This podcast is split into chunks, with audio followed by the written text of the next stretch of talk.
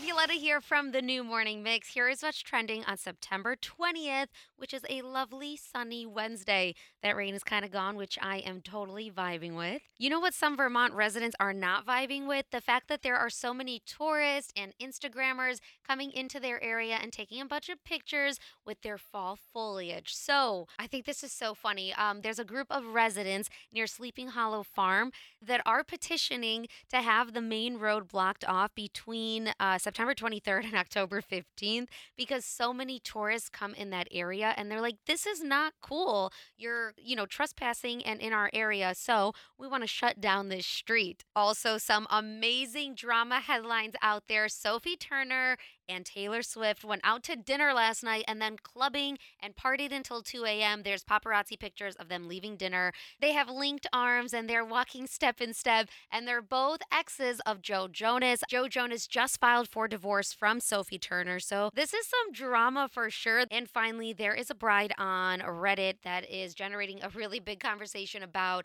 if couples should smash wedding cakes in each other's face. Um, I would be against this trend. I never really got it. I don't like that. I don't like that on a regular day.